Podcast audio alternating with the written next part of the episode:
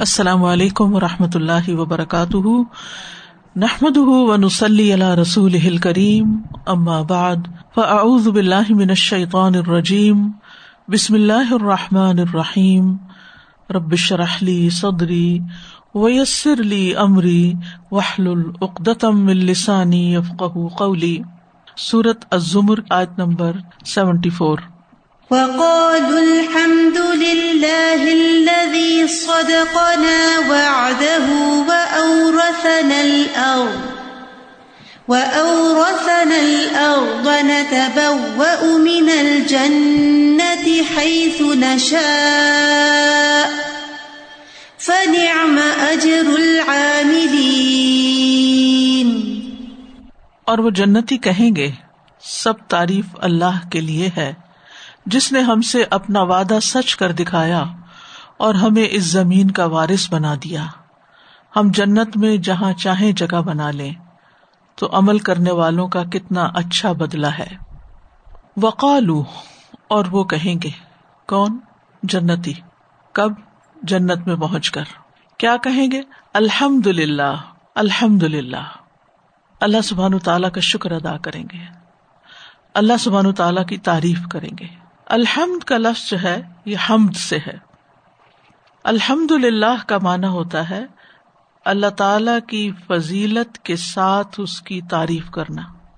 حمد کا لفظ مدح سے خاص اور شکر سے عام ہے۔ مدہ تعریف کے لیے استعمال ہوتا ہے۔ ان کاموں پر ہوتی ہے جو انسان سے اختیاری طور پر سرزد ہوتے ہیں۔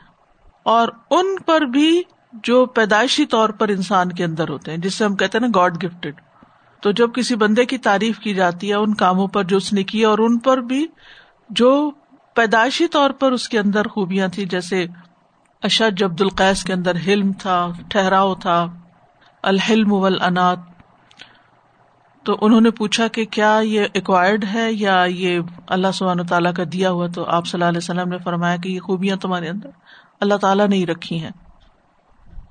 اسی طرح کسی انسان کی شکل و صورت ہوتی ہے تو اس نے خود نہیں بنائی ہوتی۔ تو ان چیزوں پر جو ہمارے اختیار میں نہیں ہے ہمیں دے دی گئی ہیں، قابل تعریف ہیں، تو ان پر جو تعریف ہوتی ہے وہ مدہ ہوتی ہے۔ اسی طرح علم حاصل کرنے پر جب کوئی ڈگری کر لیتا ہے یا کوئی سخاوت کرتا ہے، کچھ دیتا ہے اللہ کے راستے میں، تو ان ساری چیزوں پر جو قابل تعریف ہوتی ہیں کسی انسان کے اندر، ان کے لیے مدح کا لفظ استعمال ہوتا ہے۔ لیکن ہم جو ہوتی ہے وہ افعال پر ہوتی ہے، صرف اوساف پر نہیں۔ حمد افعال پر ہوتی ہے یعنی جب کسی نے کچھ کر کے دکھایا ہوتا ہے۔ اور فیل جو ہوتا ہے یعنی کہ اللہ سبحان و تعالی کے لیے جب بھی کچھ کرنے کا آتا ہے تو فیل کا لفظ آتا ہے۔ الم تارا کئی فا ربو کا بے آد یا دوسری جگہ آتا ہے بے اصحاب الفیل۔ فعال الما یورید تو فیل جو ہوتا ہے، وہ غیر اختیاری یا ایسے کاموں کے لیے ہوتا ہے جس میں کوئی بہت ایفرٹ نہیں لگانی پڑتی۔ جیسے ہم کوئی چیز دیکھتے ہیں کہ وہ گرنے لگی ہے تو ایک دم ہم ہاتھ آگے کر دیتے ہیں۔ تو اللہ سبحان و تعالیٰ کے لیے عمل کا لفظ کیوں نہیں آتا؟ فیل کا کیوں آتا ہے؟ افعال کا کیوں آتا ہے؟ کیونکہ اللہ سبحان و تعالیٰ کو کوئی بھی کام کرنے کے لیے کوئی ایفرٹ نہیں لگانی پڑتی۔ وہ صرف کن کہتا ہے اور وہ ہو جاتا ہے۔ تو ہم جو ہے وہ افعال پر ہوتی ہے۔ یعنی جب کوئی کچھ کرتا ہے تو اس پر جو تعریف ہوتی ہے۔ جبکہ مدح جو ہے وہ اوساف پر بھی ہوتی ہے، جو اس نے انسان نے خود نہیں کیے ہوتے۔ افعال پر بھی ہوتی ہے اور اوساف پر بھی ہوتی ہے۔ اور شکر جو ہے، شکر صرف اس وقت ہوتا ہے جب کسی کا ہم پر کوئی احسان ہوتا ہے اور ہم اس کی تعریف کرتے ہیں۔ تو ہر شکر جو ہے وہ حمد کہلاتا ہے۔ لیکن ہر حمد جو ہے وہ شکر نہیں ہوتی۔ ہر حمد مدا ہے، لیکن ہر مدا حمد نہیں ہے۔ تو یہاں پر الحمد للہ جو کہہ رہے ہیں کہ سب تعریف اللہ کے لیے ہے، اور جیسا کہ آپ جانتے ہیں کہ اللہ سبحانہ تعالیٰ کا یہ نام اللہ جو ہے، اس میں اللہ تعالیٰ کے سارے اوساف اور سارے کمالات اور سارے نام سب کچھ جمع ہو جاتا ہے۔ جیسے سورت الحشر میں آتا نا ہو. اللہ اللہ وہ اللہ ہے جس کے آگے یہ سارے نام ہیں اور جس کی یہ صفات ہیں اور یہ جس کے کام ہے وہ اللہ ہی ہے. تو مطلب یہ کہ جب ہم اللہ کا لفظ بولتے ہیں، تو اس کا مطلب یہ ہے کہ جتنے بھی اس کے نام ہے جتنی اس کی صفات ہے وہ سب شامل ہے اس میں۔ یعنی سب سے جامع اور کامل نام ہے اللہ سبحانہ تعالیٰ کا۔ ہم یہ نہیں کہتے ہو رب اللہ یعنی اللہ خلا کا اسماوات یعنی ہو اللہ اللہ ہو اللہ اللہ لا الہ اللہ الملک القدوس السلام۔ یہ نہیں کہتے ہو رب لذی الملک القدوس۔ یعنی رب کی ساری صفات نہیں بیان کرتے، اللہ کی ساری صفات بیان کرتے۔ ولی اللہ اسما الحسن۔ تو یہاں پر ہم دیکھتے ہیں کہ جنت ملنے کا جو وعدہ تھا، اللہ تعالیٰ نے بندوں سے کیا وہ جب بندوں سے پورا ہوا، تو اہل جنت اب اللہ تعالیٰ کا شکر ادا کر رہے ہیں، اللہ تعالیٰ کی تعریف کر رہے ہیں۔ کیونکہ ہر شکر جو ہے وہ حمد ہے یعنی حمد کے اندر شکر بھی پایا جاتا ہے۔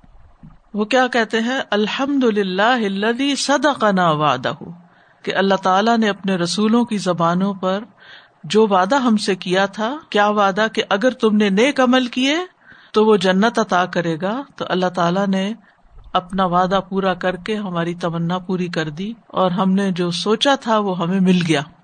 سورت اللہ راف میں بھی ہمیں اللہ تعالیٰ کے وعدے کے بارے میں اہل جنت کا یہ قول ملتا ہے و نادا اصحاب الجنتی اصحاب النار ان قد وجدنا ما وعدنا ربنا حقا فہل وجد تم ما وعد ربکم حقا؟ اور جنت والے آگ والوں کو آواز دیں گے کہ ہم نے تو واقعی وہ وعدہ سچا پا لیا ہے۔ جو ہم سے ہمارے رب نے کیا تھا، تو کیا تم نے بھی وہ وعدہ سچا پایا جو تم سے تمہارے رب نے کیا؟ وہ کہیں گے ہاں۔ پھر ان کے درمیان ایک اعلان کرنے والا اعلان کرے گا کہ ظالموں پر اللہ کی لانت ہے۔ اسی طرح سورت اللہ راف میں بھی آتا ہے وقال الحمد للہ ہدان لہذا وما کنہ لنہتدی لولا ان ہدان اللہ تو اس پر بھی اللہ تعالیٰ کا وہ شکر ادا کریں گے۔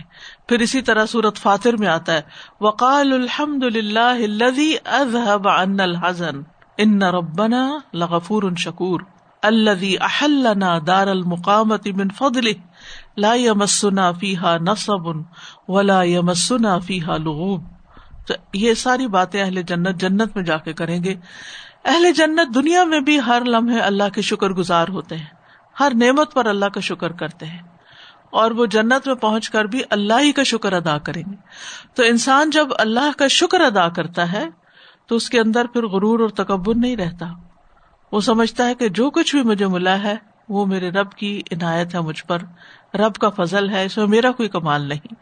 قابل تعریف تو اللہ ہی ہے۔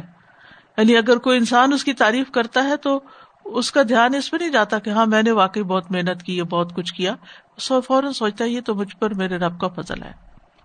جیسے یوسف علیہ السلام نے جیل میں کہا تھا کہ یہ ہم پر اور ہمارے آبا و اجداد پر یہ اللہ کا فضل ہے کہ اس نے ہمیں توحید کی ہدایت دی ہے۔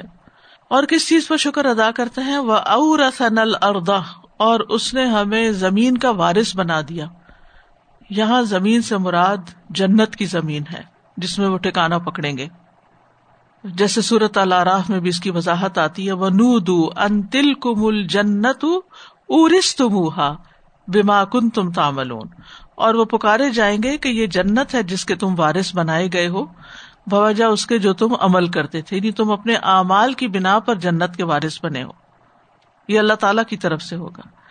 اور سورت مریم میں آتا ہے تل کل جنت التی نوری سمن عبادنا من کا نہ تقیہ یہ ہے وہ جنت جس کا وارث ہم اپنے بندوں میں سے اسے بناتے ہیں جو متقی ہیں۔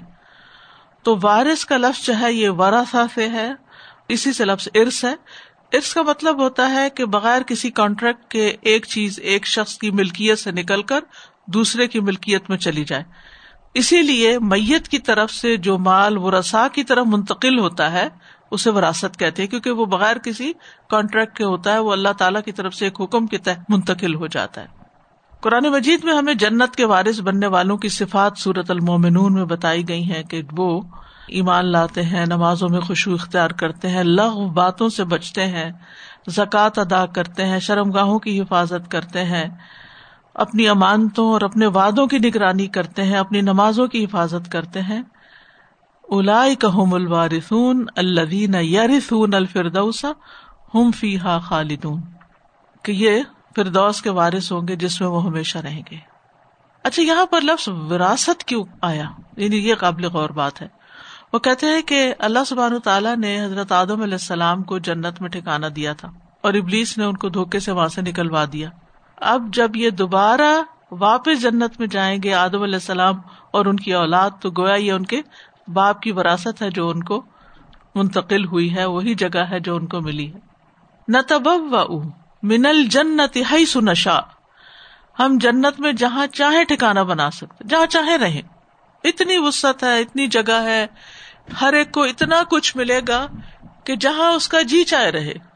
یعنی ہر ایک کی اپنی اتنی وسیع و عریض لینڈ ہوگی کہ کوئی وہاں تنازع نہیں ہوگا، کوئی جھگڑا نہیں ہوگا، کوئی وہاں رش نہیں ہوگا، بلکہ ہر شخص اتنی وسط رکھتا ہوگا کہ جہاں جو جی چائے کرے۔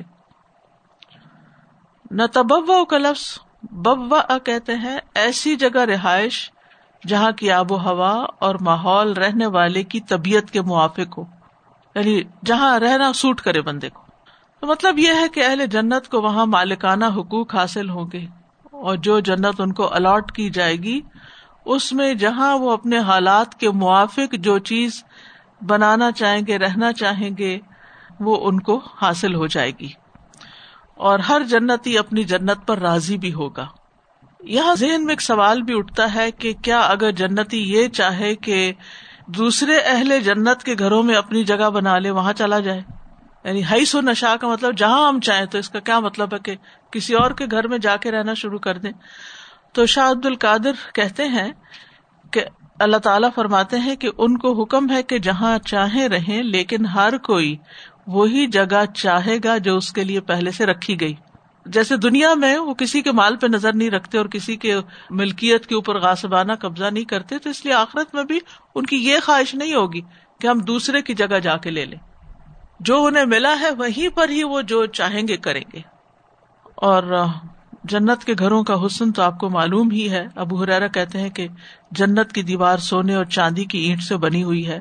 اس کی سیڑھیاں یاقوت اور موتیوں کی ہوگی ابن عباس کہتے ہیں کہ جنت میں خیمہ خولدار موتی کا ہوگا، تین میل لمبا، تین میل چوڑا، اس کے چار ہزار سونے کے کواڑ یعنی ڈورز ہوں گے یعنی چاروں طرف، جدھر سے چائے داخل ہو جائے۔ یعنی اس کا حسن اور اس کی جو ویلو اور ورتھ ہے، اس کا انسان دنیا میں اندازہ بھی نہیں کر سکتا۔ فن اجر العاملین کتنا اچھا اجر ہے عمل کرنے والوں کا۔ نیما جو ہے، یہ فیل جامد ہے، جیسے بے تھا۔ یہ مدح کا معنی بیان کرتا ہے اور بے کس کا معنی بیان کرتا ہے؟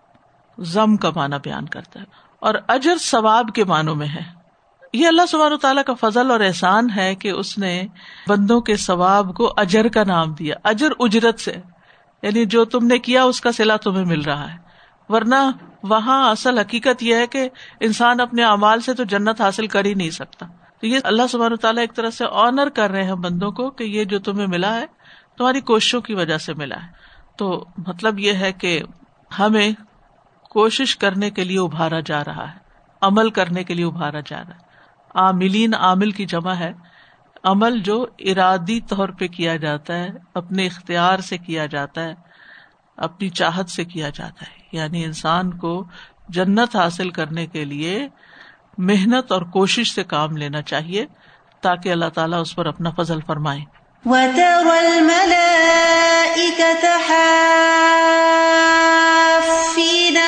حول العرش يسبحون بحمد ربهم وقضي بينهم بالحق وقيل الحمد لله رب العالمين اور آپ دیکھیں گے فرشتوں کو کہ وہ عرش کے گرد گھیرا ڈالے ہوئے ہوں گے۔ اپنے رب کی حمد کے ساتھ تسبیح کر رہے ہوں گے اور ان کے درمیان حق کے ساتھ فیصلہ کر دیا جائے گا اور کہہ دیا جائے گا، سب تعریف اللہ کے لیے ہے، جو تمام جہانوں کا رب ہے۔ وہ ترل ملا اکت ہافین العرش۔ اور آپ دیکھیں گے ملائکا کو۔ نبی صلی اللہ علیہ وسلم بھی اور سارے اہل جنت۔ یعنی اے دیکھنے والے تم اس دن دیکھو گے کس کو؟ ملائکا کو۔ یعنی وہ دن بہت سی چیزوں سے پردہ ہٹا دے گا۔ اس دن انسان ملائکا کو بھی دیکھ سکے گا، دنیا میں نہیں دیکھ سکتا۔ لیکن قیامت کے دن دیکھے گا۔ کیا کرتے ہوئے دیکھے گا؟ ہافینا گھیرا ڈالے ہوئے ہوں گے۔ کہاں؟ منہاؤل ارش کے ارد گرد۔ ہافینا کا لفظ جو ہے ہفا سے ہے ہا پا پا۔ اس کا مطلب ہوتا ہے کسی چیز کو دونوں جانب سے گھیر لینا یا احاطہ کر لینا، انسرکل کر لینا۔ جیسے قرآن مجید میں آتا نا وہ حفف نہ ہوما بنخل۔ باغ والوں کا واقعہ۔ تو ان میں سے جس شخص کے پاس دو باغ تھے، ان باغوں کو کھجور کے درختوں سے گھیر لیا گیا تھا۔ یعنی ایک طرح سے باڑ بن گئی تھی ان درختوں کی۔ تو یہاں پر فرمایا و ترل ملائی کا تحافی نمن العرش۔ کہ وہ ملائکا عرش کو گھیرے ہوئے ہوں گے، احاطہ کیے ہوئے ہوں گے، اس کے کناروں اور مختلف گوشوں میں صف در صف کھڑے ہوں گے۔ وہ صاف صفا۔ اور یہ ہاف فن کی جمع ہے۔ اس کا مطلب ہے کسی چیز کو گھیرنا۔ یہ جو طواف کے وقت صفے بنتی ہے نا چاروں طرف، ابتدا میں صرف ایک ہی طرف لائنیں بنتی تھی یعنی کعبہ کے ڈائریکشن کو امام فالو کرتا تھا، لوگ پیچھے ایک طرف بس کھڑے ہوتے تھے۔ پھر آہستہ آہستہ مسلمانوں کی تعداد بڑھتی گئی اور وہ جگہ تنگ پڑ گئی کہ ایک طرف سارے نہیں آ سکتے تھے۔ تو بنو امیہ کا ایک گورنر تھا، خالد قصری۔ اس نے اس آیت سے استدلال کرتے ہوئے نمازیوں کی صفیں کعبہ کے چاروں طرف کروا دی کہ جس طرح فرشتے قیامت کے دن عرش کے چاروں طرف ہوں گے یعنی اس کو گھیرے ہوئے ہوں گے، اسی طرح یہاں دنیا میں کعبہ کے ارد گرد چاروں طرف مسلی یا نمازی کھڑے ہو سکتے ہیں۔ اور جب سے پھر یہ اس طرح صفیں بننے لگ گئی و ترل ملا کا العرش۔ کیونکہ آسمان تو رہیں گی نہیں۔ میجورٹی فرشتے جو ہیں وہ عبادت کہاں کر رہے ہیں؟ آسمانوں پر۔ انسان زمین پر رہتے ہیں، فرشتے آسمانوں پہ رہتے ہیں۔ تو آسمان کو کیا ہوگا؟ ویسے سما ان شقت ٹکڑے ٹکڑے ہو جائے گا۔ تو فرشتے سارے آسمانوں سے نکل کر کہاں جائیں گے؟ ارش کے ارد گرد گھیرا ڈال لیں گے۔ یعنی وہاں پر کھڑے ہو جائیں گے۔ کیا کر رہے ہوں گے؟ یو سب بےحون بحمد رب اپنے رب کی حمد کے ساتھ تصویر کر رہے ہوں گے۔ اللہ کی بزرگی بیان کریں گے۔ اس کو ہر ایب سے پاک قرار دیں گے۔ ہر اس چیز سے پاک جو اس کی شان کے لائق نہیں۔ تو الحمد للہ میں جو حمد ہوتی ہے، یہ صفات کمال پر کی جاتی ہے کامل درجے کی تعریف اور محبت اور تعظیم کے ساتھ یعنی حمد کے اندر محبت اور تعظیم بھی ہوتی ہے۔ تو سبحان اللہ میں نقص کی نفی ہے اور الحمد للہ میں کمال کا اس بات ہے۔ وقود یا بین بالحق، اور ان کے درمیان حق کے ساتھ فیصلہ کر دیا جائے گا۔ یعنی بندوں کے درمیان بین سے مراد کون ہے؟ بندے۔ بندوں کے درمیان حق کے ساتھ فیصلہ کر دیا جائے گا۔ وکیل الحمد للہ رب العالمین اور کہہ دیا جائے گا الحمد للہ رب العالمین سب تعریف اللہ کے لیے ہے، جو رب ہے سارے جہانوں کا۔ کیونکہ اللہ سبحان تعالیٰ حق کے ساتھ فیصلہ کرے گا، اس لیے وہ قابل تعریف ہے۔ اور جن لوگوں نے برے اعمال کیے، ان کو برا بدلا ملے گا اور جو اچھے کریں گے، ان کو اچھا تو اس پر بھی اللہ تعالیٰ کی تعریف ہوگی۔ تو آپ دیکھیے کہ سورت کے شروع میں بھی الحمد للہ ہے، بیچ میں بھی جنتی الحمد للہ کہیں گے، اور یہاں پر جب سارا فیصلہ چکا دیا جائے گا، قصہ تمام ہو جائے گا، تو اس وقت بھی ایک چیز باقی رہے گی، اور وہ اللہ کی حمد ہے کہ سب تعریف اللہ کے لیے ہے۔ کیونکہ حمد میں اللہ تعالی کے کامل اوصاف کا ذکر ہے، اور پھر اس میں اللہ کی محبت بھی پائی جاتی ہے، عظمت بھی پائی جاتی ہے۔ یعنی ہم اس بات کا اقرار کرتے ہیں کہ اللہ سبحان تعالیٰ ہی وہ پرفیکٹ ہستی ہے کہ جس کے سارے کام پرفیکٹ ہیں، اس کے سارے فیصلے کمال درجے کے ہیں۔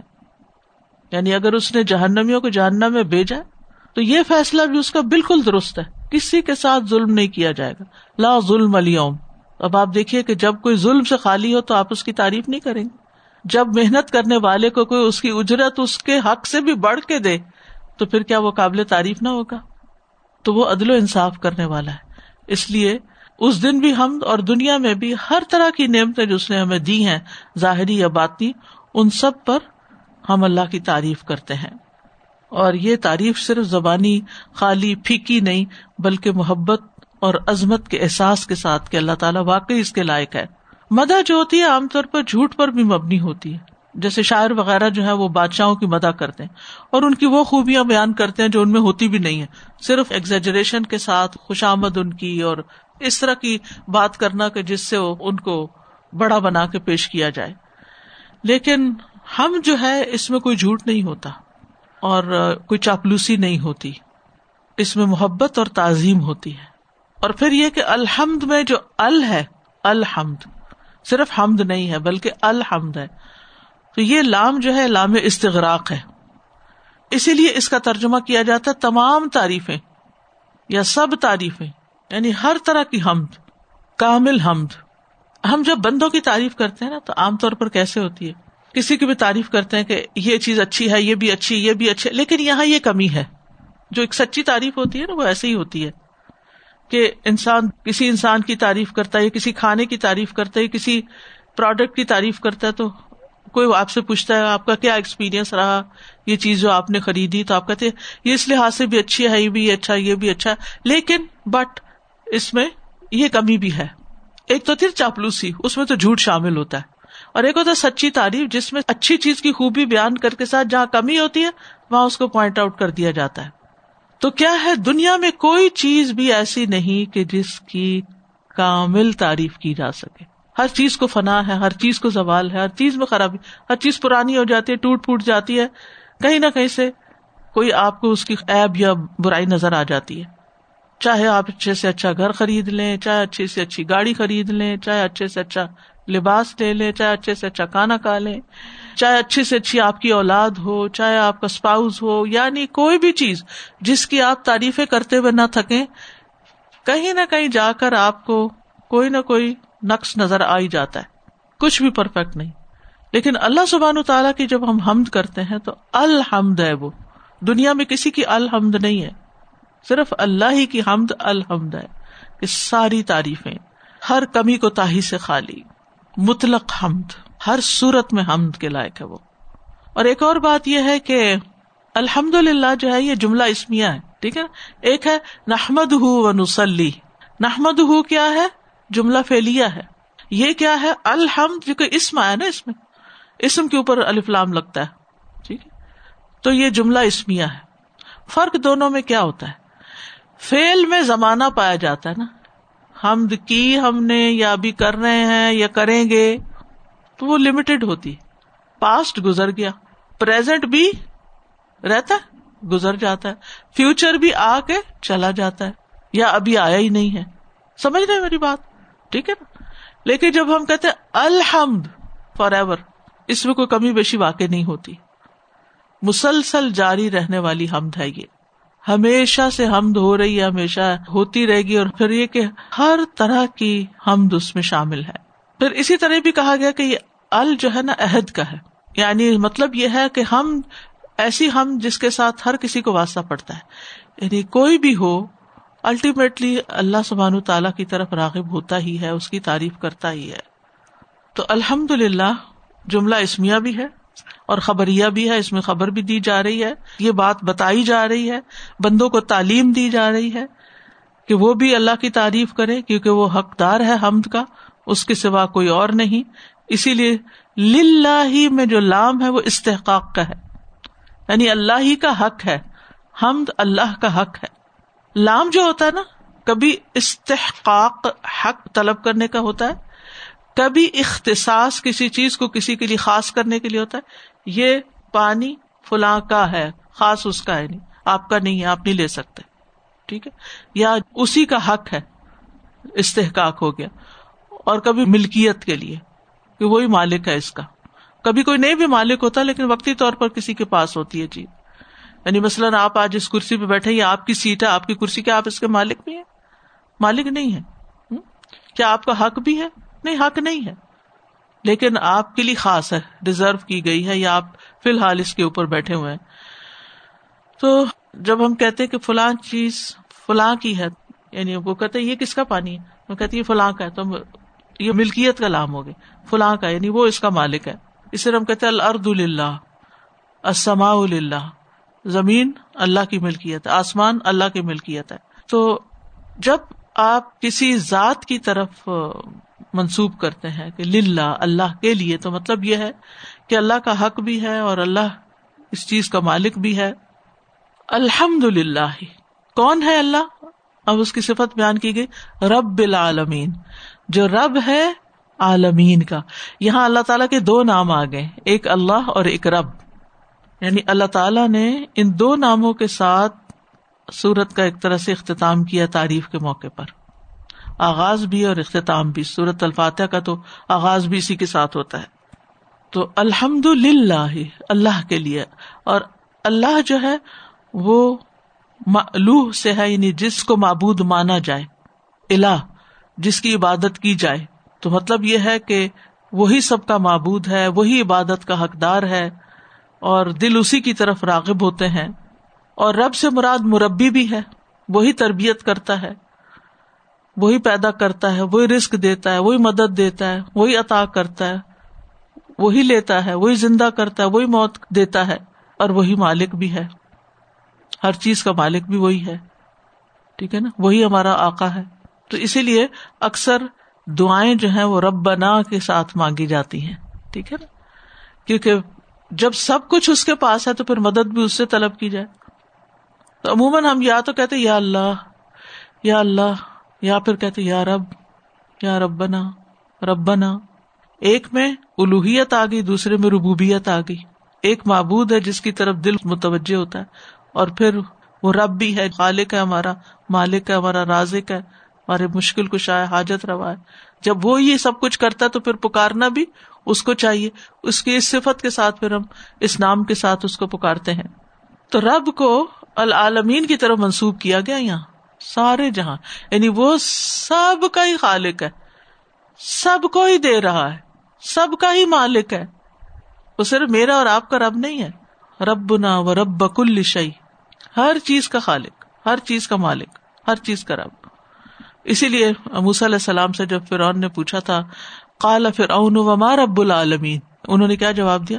کالا رب السماوات والارض وما بینہما۔ یعنی رب العالمین ایک طرح سے۔ تو اللہ سبحان و تعالیٰ سب کی پرورش کر رہا ہے۔ اور ہر چیز اللہ تعالیٰ کی تعریف میں آن کرتی ہے۔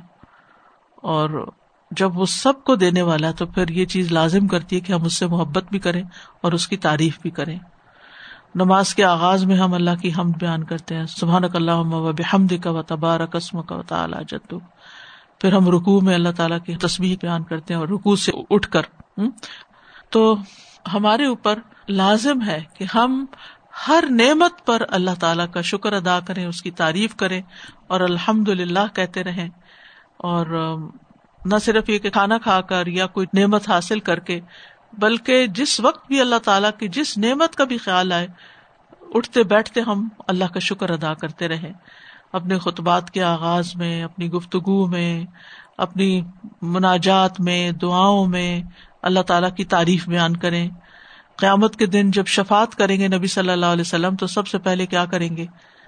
پہلے اللہ تعالیٰ کی حمد بیان کریں گے اور ایسے الفاظ کے ساتھ صحیح بخاری میں آتا ہے رسول اللہ صلی اللہ علیہ وسلم نے فرمایا، پھر اللہ مجھ پر اپنی تعریفی کلمات اور حسن ثنا کے دروازے کھول دے گا، جو اس نے مجھ سے پہلے کسی اور پر ظاہر ہی نہیں کیے۔ ایسے الفاظ کے ساتھ کہ جو آج تک کسی نے ادائی نہیں کیے، وہ اللہ تعالیٰ نبی صلی اللہ علیہ وسلم کو سکھائے گا اور اس کے ساتھ وہ اللہ تعالیٰ کی تعریف کریں گے۔ اسی لیے کہتے ولی اللہ الحمد فل اولا و فل آخر اول و آخر اسی کی حمد ہے۔ اور الحمد للہ رب العالمین، یہاں جو کہنے کا موقع محل ہے وہ یہ کہ ایک تو شکر ہے کہ ہم اللہ نے وعدے پورے کر دیے ہم جنت میں پہنچ گئے، اور دوسرا یہ کہ ہمیں اللہ تعالیٰ کے فیصلوں پر کوئی اعتراض نہیں۔ اگر اس نے ہمارے کسی عزیز رشتے دار، جاننے والے کو جنت میں نہیں بھیجا، یا جنت کے کسی نچلے درجے میں ہے یا کسی اوپر والے میں بھی ہے تو اللہ کے فیصلوں پر ہمیں کوئی اعتراض نہیں۔ بہرحال الحمد للہ ایک ایسا سینٹینس ہے کہ جو انسان ہر موقع پہ بول سکتا ہے، کیا حال ہے آپ کا؟ اگر آپ اچھا نہیں بھی فیل کر رہے تو آپ کہتے ہیں الحمد للہ اگر کوئی کہتا ہے، آج بہت گرمی ہے تو آپ کہتے ہیں الحمد للہ کہتے بہت سردی ہے تو آپ کہتے ہیں الحمد للہ یہ کام ہو گیا تو آپ کہتے ہیں الحمد للہ آپ کو یہ کام نہیں ہو سکا، کہتے الحمد للہ اس میں بھی کوئی خیر ہوگی۔ تو یہ مومن کا کلمہ دنیا میں بھی ہے، آغاز میں بھی ہے، اور بچوں کو بھی الحمد للہ سکھانا چاہیے۔ ہر بات پہ الحمد للہ کرنا سکھانا چاہیے۔ اور اس کے ساتھ ہی کہ حدیث میں آتا ہے کہ مومن کی جان اس کے پہلوؤں سے نکل رہی ہوتی ہے۔ پاؤں سے نکل گئی، پنڈلیوں سے نکل گئی، ہاتھوں سے نکل گئی، بس سینے میں اٹکی ہوئی اور پھر بھی وہ الحمد للہ کہہ رہا ہے کہ جان نکل رہی ہے، جا رہا ہے دنیا سے، پھر بھی الحمد للہ یہ کون کہہ سکے گا؟ یہ کون کہتا ہے؟ جو دنیا میں ہر حال میں الحمد للہ کہنا سیکھ جاتا ہے۔ وہی موت کے وقت بھی کہے گا، وہی پھر قیامت کے دن بھی کہے گا، وہی جنت میں جا کے بھی کہے گا، اور خوشی سے کہے گا۔ یعنی اس شکر میں اتنی خوشی ہے، اتنی راحت ہے، سارے غموں کا مداوع اور توڑ ہے یہ الحمد للہ اگر کوئی انسان اس کو سمجھ کے کہے، اس میں آپ کو جتنی چیزیں میں نے بتائی ہیں نا کہ اللہ کا حق ہے اور اللہ کے لیے خاص ہے اور اس میں کوئی کمی نہیں، کوئی نقص نہیں، اور وہ سب کو پال رہا ہے، سب کو دے رہا ہے، تو وہی تعریف کے لائق ہے۔ اگر کوئی کسی بندے کی بھی تعریف کرتا ہے تو وہ بھی اصل میں اللہ کی تعریف ہے کہ اللہ ہی نے اس بندے کو بنایا اور اس کو یہ سب کچھ دیا۔ لیکن بعض اوقات ہم اس کو ذاتی کا مال سمجھنے لگتے ہیں، یہاں سے پھر گڑبڑ شروع ہو جاتی۔ تو اس آیت سے جو بہت بڑا سبق ملتا ہے وہ یہ کہ ہر کام کے اختتام پر جو مکمل ہو جائے الحمد للہ کہیں۔ اور الحمد للہ آغاز میں بھی کہیں اور انتہا پہ بھی کہیں، جیسے آتا ہے الحمد للہ خلق السماوات والارض۔ تخلیق کے وقت بھی الحمد للہ کہ اللہ نے پیدا کیا آغاز میں۔ اور پھر انتہا پر بھی وقود یا بالحق وکیل الحمد للہ رب العالمین۔ اور یہاں پر آپ دیکھیں کہ اوپر تو ہے وقال الحمد للہ بندوں کی طرف نسبت ہے، لیکن یہ جو آخری الحمد للہ کسی کی طرف نسبت نہیں کی گئی۔ سب کے سب یہی پکار رہے ہوں گے۔ دنیا اور آخرت میں اللہ ہی کی تعریف ہے۔ وہ اللہ اللہ اللہ ہوا لہ الحمد فل الا ولاخرہ و لہ الحکم و لئی حضرت آدم علیہ السلام کو جب اللہ تعالیٰ نے پیدا کیا، ان میں روح پھونکی، تو روح جو تھی وہ جب سر تک پہنچی، تو ان کو چھینک آئی۔ تو ان کو جو سکھایا گیا یا الحام کیا گیا، وہ کیا تھا؟ الحمد للہ رب العالمین۔ جنت میں داخل ہوتے ہوئے بھی جنتی یہی پکار رہے ہوں گے۔ وقال الحمد للہ حدانہ لہٰذا۔ اور جنتیوں کا کوئی کام نہیں ہوگا سوائے اس کے کہ یل ہمون تصبیح و تحمید کما یل ہمون نفسا کہ ان کو تسبیح اور حمد ایسے الحام کر دی جائے گی، ان کے دلوں میں ڈال دی جائے گی، جس طرح سانس کو الحام کر دیا جاتا ہے کہ سانس لینے میں انسان کو کوئی مشکل نہیں ہوتی، تو ان کے سانسوں میں یہ تعریف شامل ہو جائے گی۔ تو ہم سب کو کیا کرنا چاہیے؟ دنیا میں اللہ کی تعریف کرنی چاہیے اور آخرت میں اللہ تعالی کی جنت کی تمنا رکھ کے دعا کرنی چاہیے اور جہنم سے بچنا چاہیے اور اس کی دعا کرنی چاہیے۔ رسول اللہ صلی اللہ علیہ وسلم نے فرمایا، جب تم اللہ سے مانگو تو جنت الفردوس مانگو، کیونکہ وہ جنت کا اعلیٰ و افضل درجہ ہے۔ اور اسی طرح جہنم سے پناہ مانگنی چاہیے اور جو تین دفعہ جہنم سے پناہ مانگتا ہے تو جہنم خود کہتی ہے، اے اللہ اس بندے کو مجھ سے بچا لے۔ اور عباد الرحمان کا قول کیا ہوتا ہے؟ رب نصرف انا عذاب جہنم۔ یہ عباد الرحمان کہہ رہے ہیں گناگار لوگ نہیں کہہ رہے، جن کی اللہ تعالیٰ خود تعریف فرما رہے کہ ان کا قول کیا ہوتا ہے؟ رب نصرف انا عذاب جہنم انا عذاب کا نغرامہ انہا سا ات مستقر مقامہ اور ہر نماز کے بعد ہمیں علامہ اجرنی من النار پڑھنا چاہیے اور علامہ انی اسلک الجنہ و اعوذ بک من النار جب جب موقع ملے۔ اور اللہ انی اسلک الجنہ وما قرب الیہا من قول و عمل و اعوذ بک من النار وما قرب الیہا من قول و عمل۔ اور نمازوں کے بعد، نماز کے آخری حصے میں اللہ انی اعوذ بک من عذاب جہنم و اعوذ بک من عذاب القبر۔ و اعوذ بک من فتنة المحیا والممات من شر فتنة المسیح الدجال اور جنت میں نبی صلی اللہ علیہ وسلم کا ساتھ مانگنے کی دعا کرنی چاہیے۔ اللہ انی اسلک ایمان اللہ یرتد و نعیم اللہ انفد و مرافقت محمد صلی اللہ علیہ وسلم بھی اعلی جنت الخلد۔ یہ مومن کی آخری تمنا ہے کہ وہاں تک پہنچے۔ یہ صرف چند لوگوں کے لیے نہیں، ہر کوئی یہ مانگ سکتا ہے اپنے لیے۔ کہ نبی صلی اللہ علیہ وسلم کا ساتھ ہو۔ حضرت یوسف علیہ السلام نے کیا مانگا تھا؟ وہ الحق نہیں بسالحین تو عقلمند لوگ ایسی ہی دعا کرتے ہیں۔ اور یہ جو ہے نا کہ ایسا ایمان جس میں کبھی ارتداد نہ ہو۔ آج مجھے صبح کسی نے ایسے مسلم کی ویڈیو بھیجی کہ جس میں ایک پارٹی کر رہے ہیں۔ سارے وہ مسلمان بچے جو پلٹ چکے ہیں، دین چھوڑ چکے ہیں۔ حالانکہ بچپن میں مسلمان پیدا ہوئے تھے، مسلمان گھرانوں میں پلے، سب کچھ پتا ہے، لیکن دل پھر گئے ہیں۔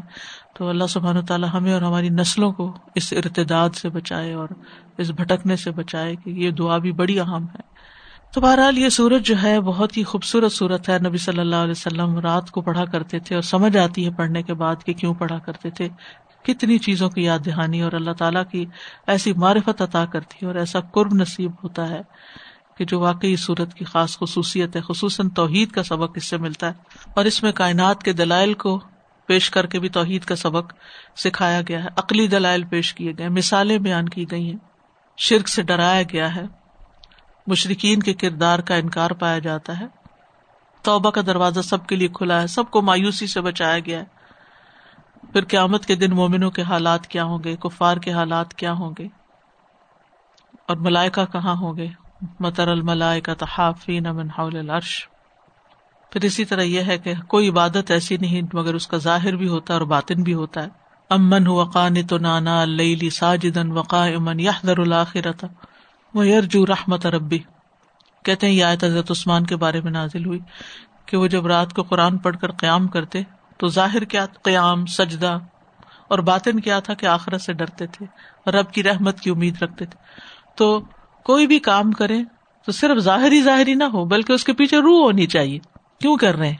اور دیر اینڈ دین نیت کیا اللہ کی رضا کر اللہ تیری خوشی کے لیے کسی کو کچھ دے رہے ہو کسی کو کچھ کھلا رہے ہو پلا رہے ہو اپنے بچوں کو فیڈ کر رہے ہو ان کے منہ میں نوالا ڈال رہے ہوں، اس وقت بھی یہی سوچا کرے کہ یار میرا کوئی احسان نہیں، تو نے مجھے ذمہ ان کو پالنا لگایا ہے اور میں یہاں محنت کر رہی ہوں، تو قبول کر لے۔ میں تیرا شکر ادا کرتی ہوں۔ یعنی ہر نیک کام کا ایک باطنی پہلو بھی ہونا چاہیے، روحانی پہلو بھی ہونا چاہیے۔ اور وہ انسان کے اندر کے جذبات اور نیت کے ساتھ متعلق ہے۔ جس چیز میں نیت نہیں ہوتی نا، خلوص نہیں ہوتا۔ وہ کام بس ایک مشین بن جاتا ہے اور مشین میں بوجھ ہو جاتا ہے انسان کے اوپر۔ جو جذبات سے آ رہی ہوتا ہے، جو روح سے آ رہی ہوتا ہے۔ وہ پھر ایک ایسا بوجھ ہوتا ہے کہ انسان بس سر سے اتارنے کا کرتا ہے۔ وہ کر لوں، وہ کسی طرح حاضری لگا دوں۔ چاہے تعلیم حاصل کریں، چاہے پڑھا رہے ہوں، چاہے پڑھ رہے ہوں، چاہے تیاری کر رہے کچھ بھی کر رہے ہوں۔ ہر چیز کے اندر جس وقت تھکاوٹ آنے لگے، جس وقت کوئی منفی خیال آنے لگے، جس وقت کو وسوسا آنے لگے، فوراً اس کو پلٹے فوراً اس کو انڈو کرے اور اللہ تعالیٰ کی محبت کو محسوس کرے کہ اللہ نے مجھے اس کام کے لیے چنا۔ میں کون تھی کہ یہ کر سکتی؟ ہمارے اندر تو کوئی قابلیت نہیں۔ اللہ نے دل میں خیال ڈالا، اللہ ہی کروا رہا ہے، اللہ اس کو قبول کر لے۔ تو پھر آپ دیکھیں کہ اس خلوص کے دنیا اور آخرت میں آپ کو کیسے کیسے فائدے حاصل ہوتے ہیں کہ انسان سوچ بھی نہیں سکتا۔ علماء کہتے ہیں کہ سورت الزمر کی سائد کو پڑھ لینے کے بعد انسان کو مخلوق میں سے کسی سے نہیں ڈرنا چاہیے، اور وہ کیا ہے؟ علیہ صلاح بکاف ابد و یو خب وف نہ کبل لدین ہی و دل اللہ فما منہاد اور پھر آپ دیکھیے کہ دل سلامت ہے یا نہیں؟ ہمارا دل صحیح ہے کہ نہیں؟ صحت مند ہے کہ نہیں؟ کلب سلیم ہے کہ نہیں؟ تو دیکھنا چاہیے کہ اللہ کے ذکر سے ہمیں خوشی ہوتی ہے یا کچھ بھی نہیں ہوتا۔ اگر کچھ بھی نہیں ہوتا نا، دل بیمار ہے۔ لیکن ایک اکیلے اللہ کا ذکر سن کے اگر دل خوش ہوتا ہے، کوئی اللہ کا ذکر کرے تو ہمیں دلچسپی ہوتی ہے، ہمارا دل لگتا ہے اس بات میں اچھا کیا کہا؟ تو اس کا مطلب ہے کہ دل صحیح ہے۔ صحیح کام کر رہی، ٹیسٹ ہے، اس کا لٹمس ٹیسٹ ہے۔ اور اگر اللہ کا ذکر کرنے میں دل نہیں لگتا عشم عزت قلوب الزین لا منون جو ایمان نہیں رکھتے ان کو ناگوار گزرتا ہے۔ کہ ہر مجلس میں، ہر محفل میں، ہر وقت تم اللہ اللہ ہی کرتے رہتے ہو۔ تو ایسے لوگ دلوں کے بیمار ہیں یعنی نفاق ہے ان کے اندر۔ کبھی بھی اللہ کے ذکر سے گھبرانا نہیں چاہیے اور کبھی بھی ذکر کرتے ہوئے شرمانا نہیں چاہیے اور اللہ کا ذکر دلوں کو راحت بخشے اور ذکر میں انسان کا دل لگے اور ذکر کی پابندی کرے۔ اور پھر آخری بات یہ کہ اللہ تعالیٰ نے صورت میں شرک سے بھی بہت خبردار کیا اور یہاں تک کہا ہے کہ اگر امبیا بھی شرک کرے تو ان کے عمل ضائع ہو سکتے ہیں تو اللہ سبحانہ تعالیٰ ہمیں اس سے محفوظ رکھے۔